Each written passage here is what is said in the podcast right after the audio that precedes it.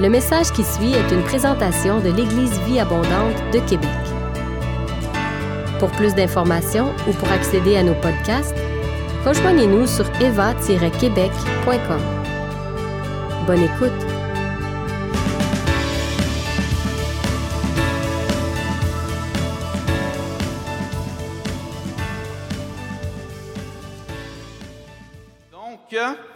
Le titre de mon message, est-ce que j'ai un PowerPoint? Oh, le combat spirituel. Et, bien présenté, hein? Et euh, c'est- assez particulier parce que la thématique d'été à la JVA, c'est conquérant. Dieu nous appelle à conquérir avec les armes dans Éphésiens 6.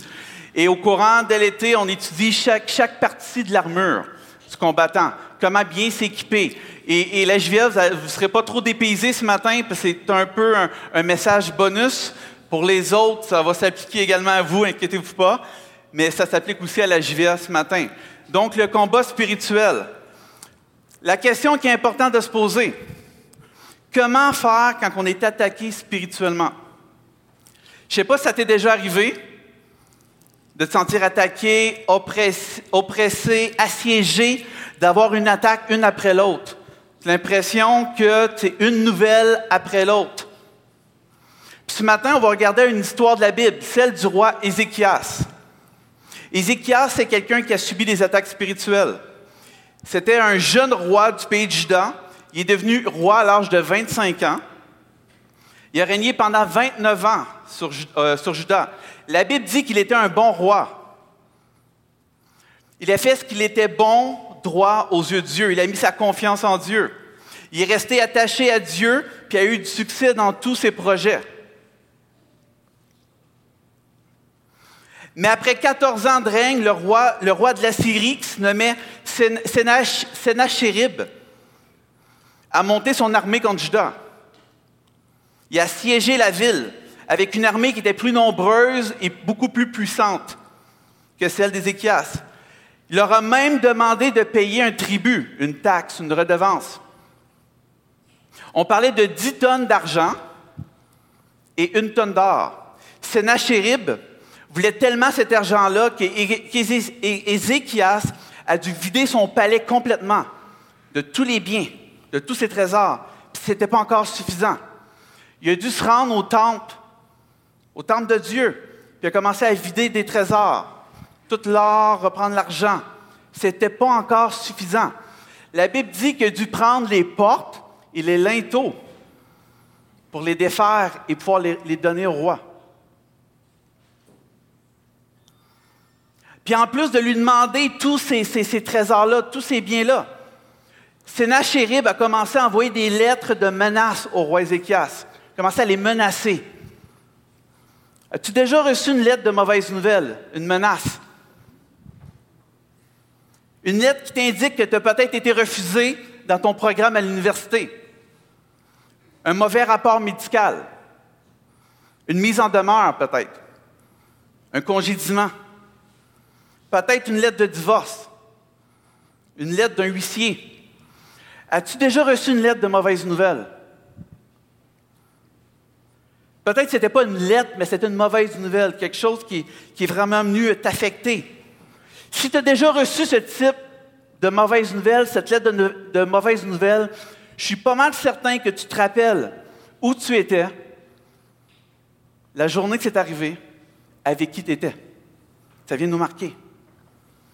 Puis il y a de cela quelques années, quelques mois après la naissance d'Alicia, notre petite fille. Je suis au travail, c'est un vendredi, je suis au travail et je reçois un appel. Rebecca m'appelle, elle dit ça, ça va vraiment pas bien. C'était comme en début d'avant-midi, ça, ça va vraiment pas bien. Peux-tu rendre à la maison, il faut que je me rende à l'hôpital. On était à Saint-Lambert de Lauzon.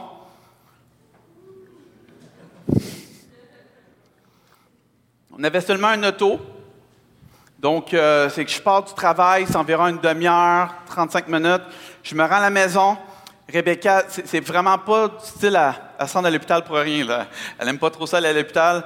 Donc, euh, elle dit Francis, ça va vraiment pas bien. À, à part, elle prend l'auto, je reste avec euh, la petite cocotte à la maison.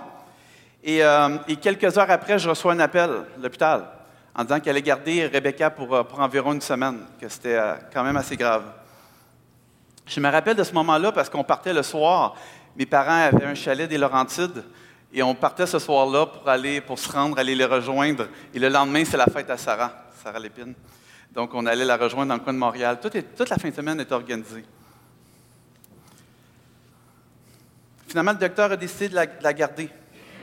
Puis on dit que son tube digestif était tellement, il y avait tellement d'inflammation euh, qu'il devait la traiter.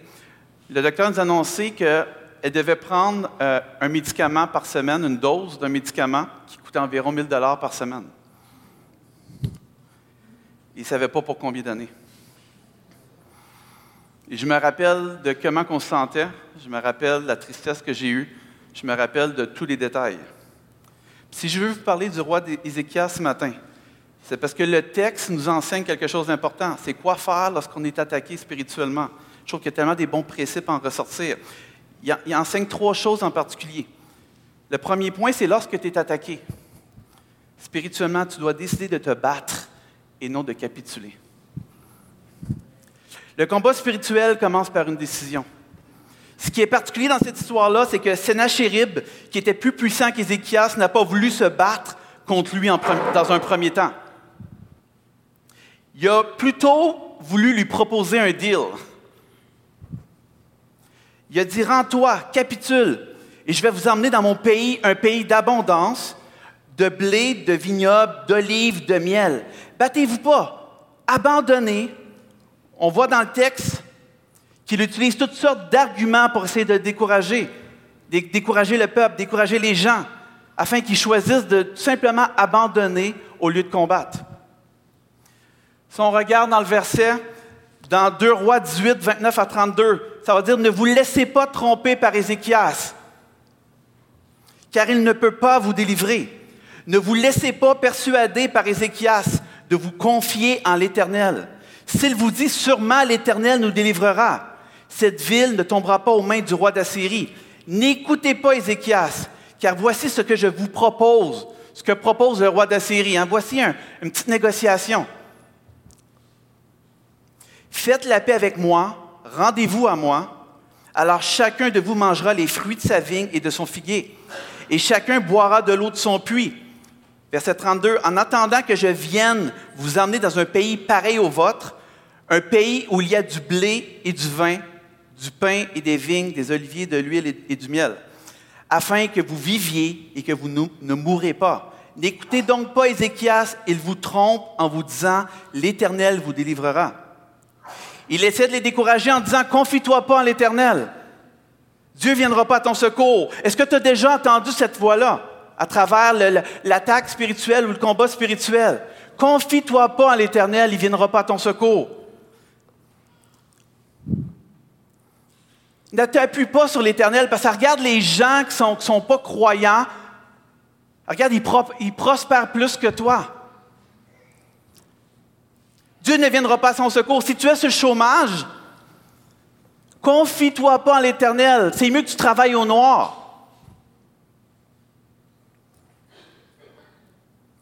Si tu es célibataire, tu cherches quelqu'un dans ta vie, la voix va te dire confie-toi confie pas en Dieu.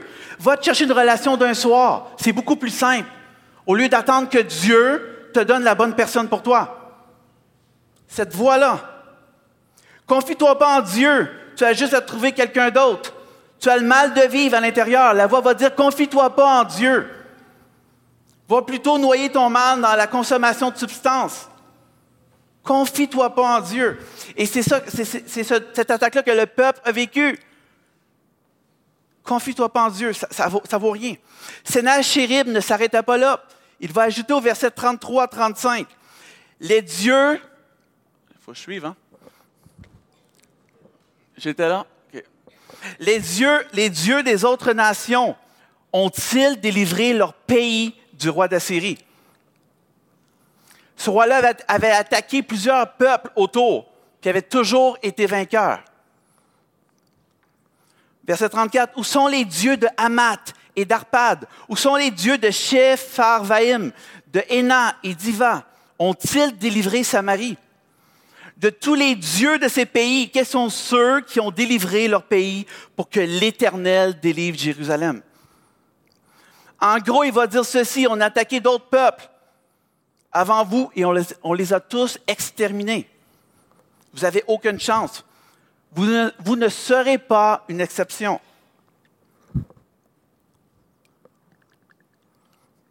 Et voici la réponse du roi Ézéchias. Il est vrai, ô Éternel, que les rois d'Assyrie ont exterminé les autres nations et ravagé leur pays, et qu'ils ont jeté au feu leurs dieux, parce que ce n'étaient pas des dieux. Ils ont pu les détruire parce que ce n'étaient que des objets en bois ou en pierre fabriqués par des hommes. Mais toi, Éternel, notre Dieu, sauve-nous maintenant de Sénachérib, pour que tous les royaumes de la terre sachent que toi seul, Éternel, tu es Dieu. Sénachérib leur dit qu'ils ne seront pas une exception. Et c'est l'attaque de, ce roi-là. Ils ne seront pas une exception, ils vont être détruits. Mais j'aimerais te dire ce matin que si tu marches avec Dieu, c'est possible d'être une exception. Je ne sais pas pour toi, mais j'ai choisi d'être une exception, de vivre à contre-courant. Le monde dit que c'est impossible de garder notre foi dans le monde où on vit. Mais par la grâce de Dieu, je dis que c'est possible d'être une exception. Le monde dit que c'est pas possible d'être engagé, d'être fidèle. Hein. La fidélité, ça n'existe plus. Mais je vous dis que par la grâce de Dieu, c'est possible d'être une exception. Le monde dit que c'est impossible de rester pur dans ce monde qui est, hyper sexualisé. Mais je veux vous dire que par la grâce de Dieu, c'est possible d'être une exception. Pas parce qu'on est meilleur qu'un autre, mais parce qu'on croit en un Dieu qui fait de grandes choses. Pour cette raison-là, on ne capitulera pas devant l'ennemi. On choisit d'être une, exception. Puis l'ennemi nous fait, nous, fait, nous fait faire capituler.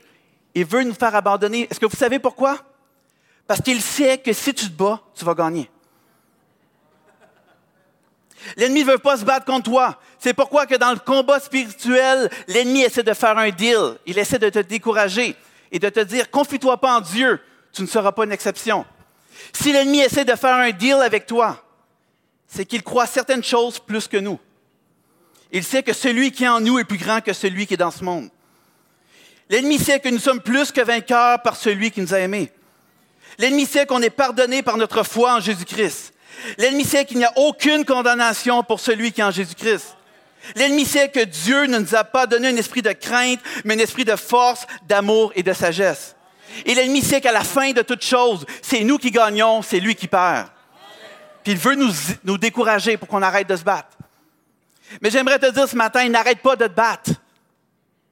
L'ennemi, sait aussi que le combat spirituel va t'emmener encore plus proche de Dieu.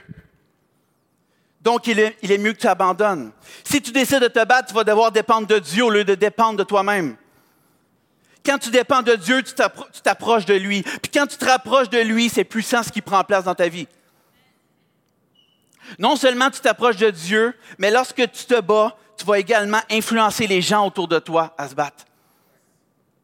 La puissance du témoignage. C'est pour ça que l'ennemi ne veut pas que tu te battes. Il faut que les croyants, il faut arrêter d'avoir peur de l'ennemi, réaliser que c'est lui qui a peur des croyants, l'autorité qu'on a en nous. J'aimerais dire ce matin que lorsque l'ennemi attaque, tu peux agir de deux façons. Tu peux aller te cacher dans un coin en tremblant, en ayant peur, ou tu peux réaliser l'autorité que tu as en Jésus-Christ, faire face à l'ennemi. Il dit, c'est pas moi qui vais avoir peur de toi, c'est plutôt toi qui dois avoir peur de moi. Dans Colossiens 2.15, ça dit, il a ainsi dépouillé les dominations et les autorités, les a données publiquement en spectacle, en triomphant d'elles par la croix. Jacques 4, 7. Soumettez-vous donc à Dieu, résistez au diable, il fuira loin de vous. Le mot grec parle ici de fuir dans une grande terreur. C'est pas juste. Ça dit que l'ennemi a peur. Alors qu'on prend cette autorité-là, alors qu'on se soumet à Dieu, alors qu'on croit et on a cette certitude que Dieu va nous délivrer. Amen. Et je vais vous présenter une image euh, ce matin. Je ne sais pas si vous connaissez euh, cet homme. Il s'appelle Jim Thorpe. Si vous regardez attentivement la, photo, la, section de droit, vous allez voir que ses souliers sont différents. Ce n'est pas une déclaration de mode, ce n'est pas une nouvelle mode, les jeunes. C'est, euh, OK? Ce sont les Jeux olympiques de 1912. C'est une histoire vécue. Et Jim, un Américain originaire de l'Oklahoma, représente les États-Unis euh, sur la piste et sur le terrain. Puis le matin de ses compétitions, ses chaussures ont été volées. Il se lève, plus de chaussures. Ça va mal pour courir, hein? Heureusement, Jim a fini par trouver deux chaussures dans une poubelle. Deux chaussures différentes. Une des chaussures était trop petite, l'autre chaussure était trop grande. Donc, il a dû porter une chaussette de plus dans la deuxième chaussure. Avec ces chaussures-là, Jim a gagné deux médailles d'or. Avec Dieu, il n'y a aucune raison d'abandonner. Qu'est-ce que tu vas faire aujourd'hui? Peut-être que l'ennemi veut négocier avec toi pour que tu abandonnes. Peut-être que c'est des chaussures de voler dans ta vie. Mauvaise santé, relation ratée, n'abandonne jamais le combat. Et c'est le premier point que je vais emporter. N'abandonne jamais. On sert un Dieu qui est au-delà de, tout. Deuxième point, tu dois décider de te battre avec la parole de Dieu. Il y a, il quelques semaines, j'étais sur, euh, sur Facebook. Ça m'arrive des fois de me promener. Euh. et je suis tombé sur, un, une, c'est une blague en soi, mais euh, c'est l'histoire d'un pasteur qui est invité à dîner par un couple de son église. C'est un couple d'église qui invite le pasteur à, venir manger. Et, c'est qu'ils passent le temps ensemble. Puis après le départ, la jeune femme dit à son mari, je pense que le pasteur a volé notre cuillère. Ça, ça, l'a inquiété euh, durant une année. Ça, ça a duré un an, ça. Un an plus tard, un an plus tard, il réinvite le pasteur à manger. après un an, là, elle aimait sa cuillère. Il invite le pasteur à manger, puis euh, pendant, pendant qu'il est en train de manger, elle ne peut pas s'empêcher de lui poser la question. Elle dit euh, Avez-vous volé notre cuillère l'an dernier? Et le pasteur qui répond Il dit Non, je l'ai mis dans votre Bible.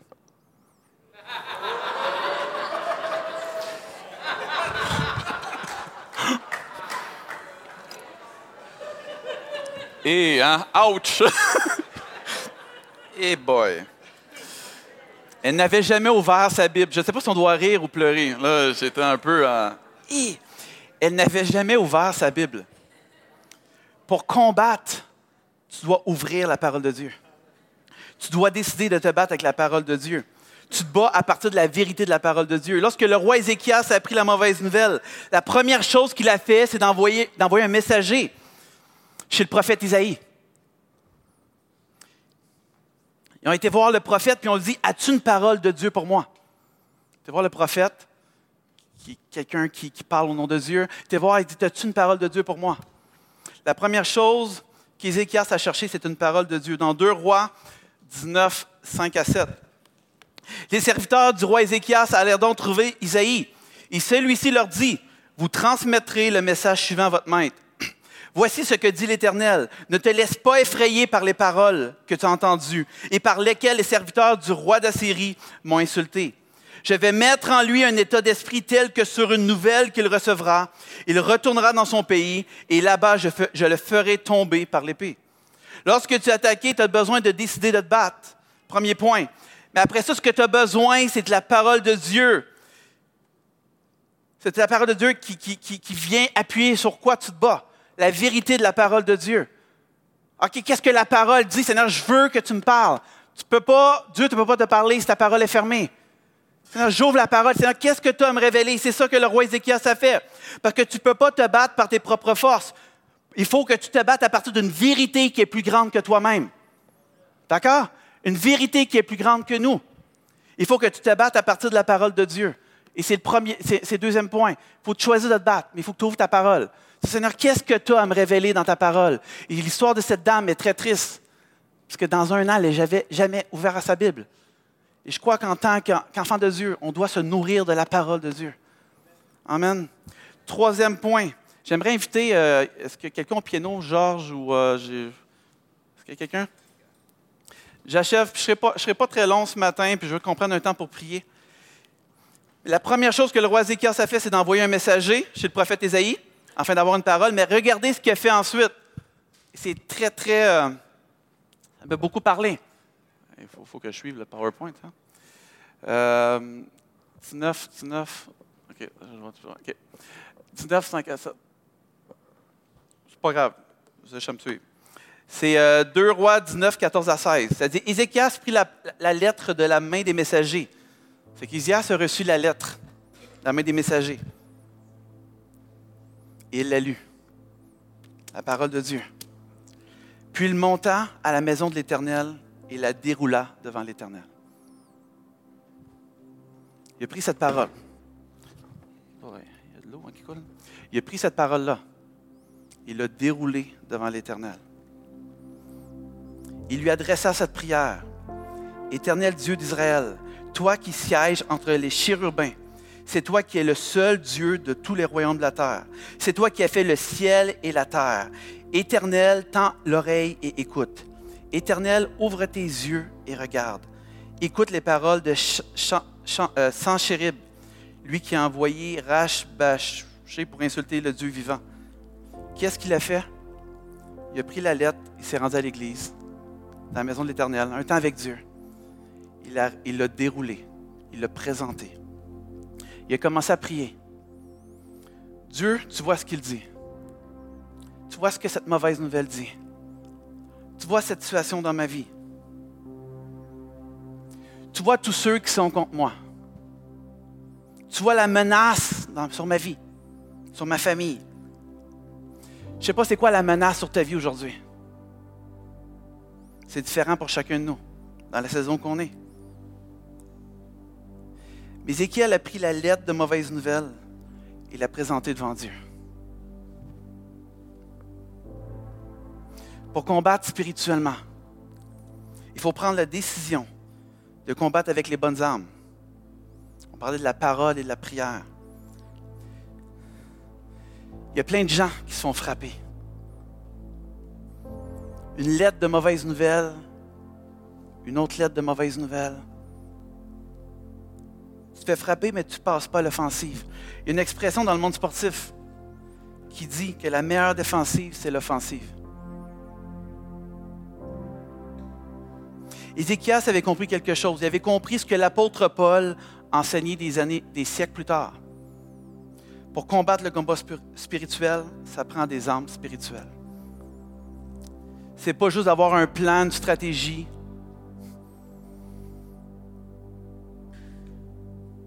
n'est pas suffisant. Ça prend des armes spirituelles.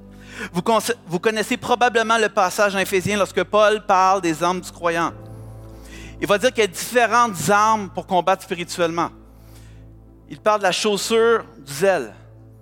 Quand je mets les chaussures, il y a quelque chose, il y a une attaque, je suis prêt avec mes chaussures pour réagir rapidement. La ceinture de vérité. Qu'est-ce que Dieu dit? Qu'est-ce que Dieu dit? Quelle est la vérité? La cuirasse de la justice. Dieu, tu es juste. Je suis ton enfant. Tu ne m'abandonneras jamais. Le bouclier de la foi. Ça dit contre les traits enflammés du malin. Peu importe ce que l'ennemi essaie de lancer.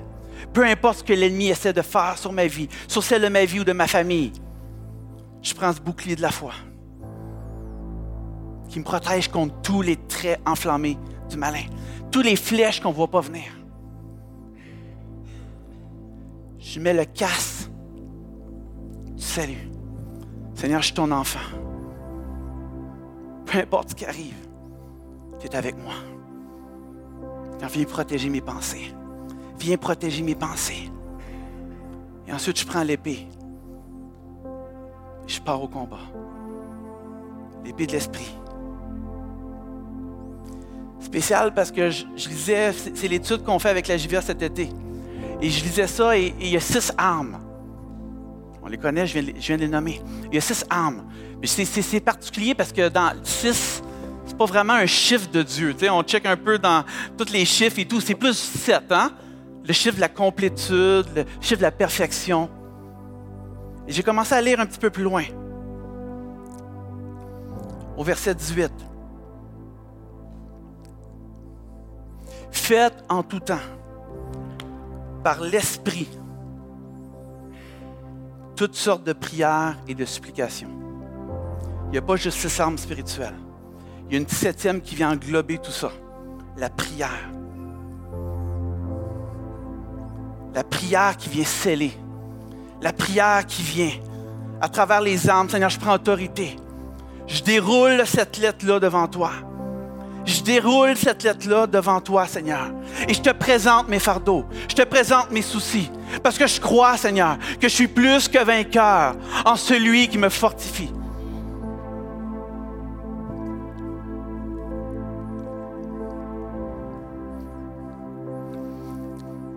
J'aimerais inviter l'équipe de ministère ce matin. Puis je vais terminer par l'histoire avec, euh, l'histoire que j'ai commencée. Donc l'équipe de ministère, vous pouvez vous avancer. Pour être honnête avec vous, pour être honnête avec vous, lorsqu'on a appris la mauvaise nouvelle pour Rebecca, la première réaction qu'on a eue, c'est de commencer à pleurer. Je me rappelle, on était dans notre cuisine. Ça, c'est quelques mois avant de venir à l'EVA. On était dans notre cuisine, on pleurait. Je dis, comment qu'on va faire pour payer 50, 60 000 dollars de médicaments? Seigneur, qu'est-ce qu'on va faire? Seigneur, viens à notre secours. Tous nos plans avaient changé. On se posait mille et une questions. On était dans notre, cuisine, salle à manger, et on pleurait. J'avais Rebecca dans mes bras, puis on, était, on se sentait vraiment abandonné. Cependant, on a commencé à prier. On a commencé à présenter devant l'Éternel toute cette situation-là. On a commencé à ouvrir la parole et dire qu'est-ce que la Bible dit? Et Seigneur, on veut le déclarer. Et c'est un combat qui s'est enclenché. C'est un combat qui s'est enclenché. Il y a miracle par miracle qui a commencé à se produire dans notre vie. Première chose, Rebecca, quand, elle est entrée à l'hôpital, la caméra pour, aller faire un test dans ses intestins, dans son tube et tout, ne passait même pas. La caméra passait pas, c'était tellement inflammé. Le docteur a dit, Rebecca, c'est impossible que tu puisses manger normalement. Premièrement, c'est, impossible que tu manges normalement avant ça. Et en sortant, Rebecca peut manger de la pizza, des hamburgers sans aucune douleur. Elle ne se nourrit pas de ça seulement. Ça peut vous rassurer. Je vois là ça. OK? sans aucun, aucun, aucun problème. Et on commence à célébrer. Oh Seigneur, merci pour cette victoire-là. Merci pour cette victoire-là. Parce que la Bible déclare. Amen. Et ensuite, on dit, OK, là, il y a des médicaments à payer. écoute, 1000 dollars par semaine. La première semaine, les deux premières semaines, elle avait le double d'injection. C'était 2000 dollars par semaine. Je dis, ah, Seigneur, ma job, écoute, sont même pas ça. Ça fait même pas partie des médicaments qui sont approuvés. Il y aurait eu d'autres médicaments, mais ça ne faisait pas. Rebecca perdait ses cheveux. Euh, c'était comme un peu de la chimio, des médicaments aussi puissants que ça. Et je dis non, non, Seigneur, on va commencer à prier. Et là, j'appelle, j'appelle ma compagnie d'assurance, j'envoie les numéros de, médicaments. Ils ont dit Ah, mais normalement, vous devriez prendre tel médicament. Je dis non, non, ça va pas. Elle ne peut pas prendre ces médicaments-là. Et après quelques semaines, quelques, de mémoire, quelques semaines d'études du dossier, ils nous rappellent, ils nous disent Monsieur Paquette, c'est approuvé, on paye 80% du médicament. Je dis, merci Seigneur. Et on a dit, OK, il y a quand même 20 à payer. Je ne sais pas si vous savez, 20% de 60 000 c'est quand même beaucoup d'argent. Je dis, OK Seigneur, je crois que tu es le Dieu de toute éternité. Et on a commencé à prier. On a commencé à, à juste, Seigneur, on n'abandonne pas le combat. Oui, on a vu une première victoire, elle peut se nourrir normalement. On a vu une deuxième victoire, les assurances payent. Mais c'est pas terminé parce que tu es le Dieu victorieux. On ne veut pas accepter le statu quo. On commençait à prier. Quelques semaines après, on a reçu une lettre ou un appel de la compagnie du médicament pour dire qu'on était éligible à un aide financier et payer le 20% supplémentaire.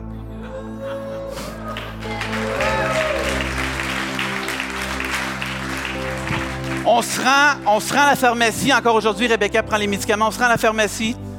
On n'a même pas à débourser et se faire rembourser. On se rend à la, à la pharmacie. Ils connaissent euh, Rebecca Baudouin. Ils se à la pharmacie, Madame Baudouin, votre, médicament, et on repart. Quelques, il y a environ deux ans, ma compagnie d'assurance change au travail. Là, j'ai dit, Seigneur, pas recommencer. Hein, le combat, hein, le combat, Seigneur, pas encore, pas encore. Et on commence les mêmes procédures. On appelle la compagnie, on fait des démarches, et après quelques jours, quelques semaines, ils nous annoncent que, que eux vont payer 90% du médicament. Et entre-temps, ce que je n'ai pas dit, c'est que l'aide financière est tombée de 20 à 10% C'est qu'encore une fois, Dieu est en contrôle de tout. Amen. Et ce matin, je veux prier, je veux qu'on puisse prendre un temps pour prier. Alors que Dieu nous appelle à combattre. Alors que Dieu nous appelle à combattre et non à capituler. Je ne connais pas la situation, mais Dieu la connaît. Alors que Dieu nous appelle, puis à travers l'histoire du roi Ézéchias, d'ouvrir la parole. Seigneur, quelles sont les vérités? Oui, Seigneur, je veux me revêtir de l'armure. Je veux me revêtir de l'armure. Comme Éphésiens 6 va, mentionner. Mais Seigneur, je veux m'appuyer, Seigneur. Viens, Seigneur, me, rassurer à travers ta parole, à travers le, roi, le prophète Isaïe. Hein? Seigneur, viens, viens me, me rassurer. Ouvre, ouvrons la parole de Dieu, notre nourriture. Et ensuite, déroulons devant l'Éternel. Dis, Seigneur, je te présente. Je te présente mes tracas. Je te présente mes soucis. Je te, présente, Seigneur, les combats que je vis. Parce que je crois, Seigneur, qu'alors que je te les, te les présente, mais tu interviendras dans ma vie. Amen. Et j'aimerais prendre un temps pour prier ce matin. Il y a l'équipe de ministère. Je vais également être disponible pour prier. Peut-être que tu vis ou tu es dans un moment de combat dans ta vie.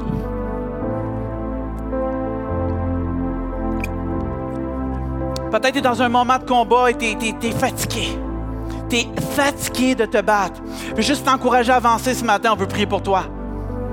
Immédiatement. Ceux, qui veulent s'avancer, peut-être que tu as une, une, période de doute dans ta vie, dans une situation particulière. Je veux juste t'encourager à avancer. Soyez pas gênés, soyez pas gênés. Faites juste prendre votre place. Peut-être que ce matin, tu dis, ah, j'ai de la misère à ouvrir ma parole de Dieu. Il y a tellement de choses dans mes pensées. On dirait j'ai de la misère à me concentrer. Lire la parole, je veux juste vous encourager à avancer ce matin. Peut-être que pour vous, votre challenge, c'est la prière. Seigneur, quand je te parle, quand que je déroule devant toi, j'ai l'impression que tu ne m'écoutes pas. Je veux, juste, que vous preniez votre aide ce matin. Amen. Il y a une équipe pour prier pour vous. Je crois et j'ai la certitude que Dieu veut faire de quoi de puissant à travers ce combat-là dans vos vies. Et si je parle de Rebecca et moi, c'est pas parce qu'on est meilleur qu'un autre. Il est arrivé un moment dans notre vie qu'on avait un, chemin, on avait un croisé. On devait dire Seigneur, je te fais confiance. Ou Seigneur, on abandonne tout. Amen. Et Dieu nous appelle à lui faire confiance. C'est une, question de décision. Amen. Encore une fois, je veux juste relancer l'appel. Je veux juste relancer l'appel ce matin. Si c'est pour toi, n'hésite pas. N'hésite pas. Peut-être que tu n'es pas dans une période de combat, mais tu as, l'impression qu'à certains moments de ta vie, tu as de la misère à, t'équiper de ces armes-là, d'Éphésiens 6. Je veux juste vous encourager à vous lever. On va prier pour vous. Si vous avez aimé ce message, nous vous invitons à vous joindre à nous lors de nos rencontres du dimanche matin. Vous trouverez l'horaire et l'emplacement de nos réunions sur notre site Internet eva-québec.com. N'hésitez pas à communiquer avec nous et que Dieu vous bénisse.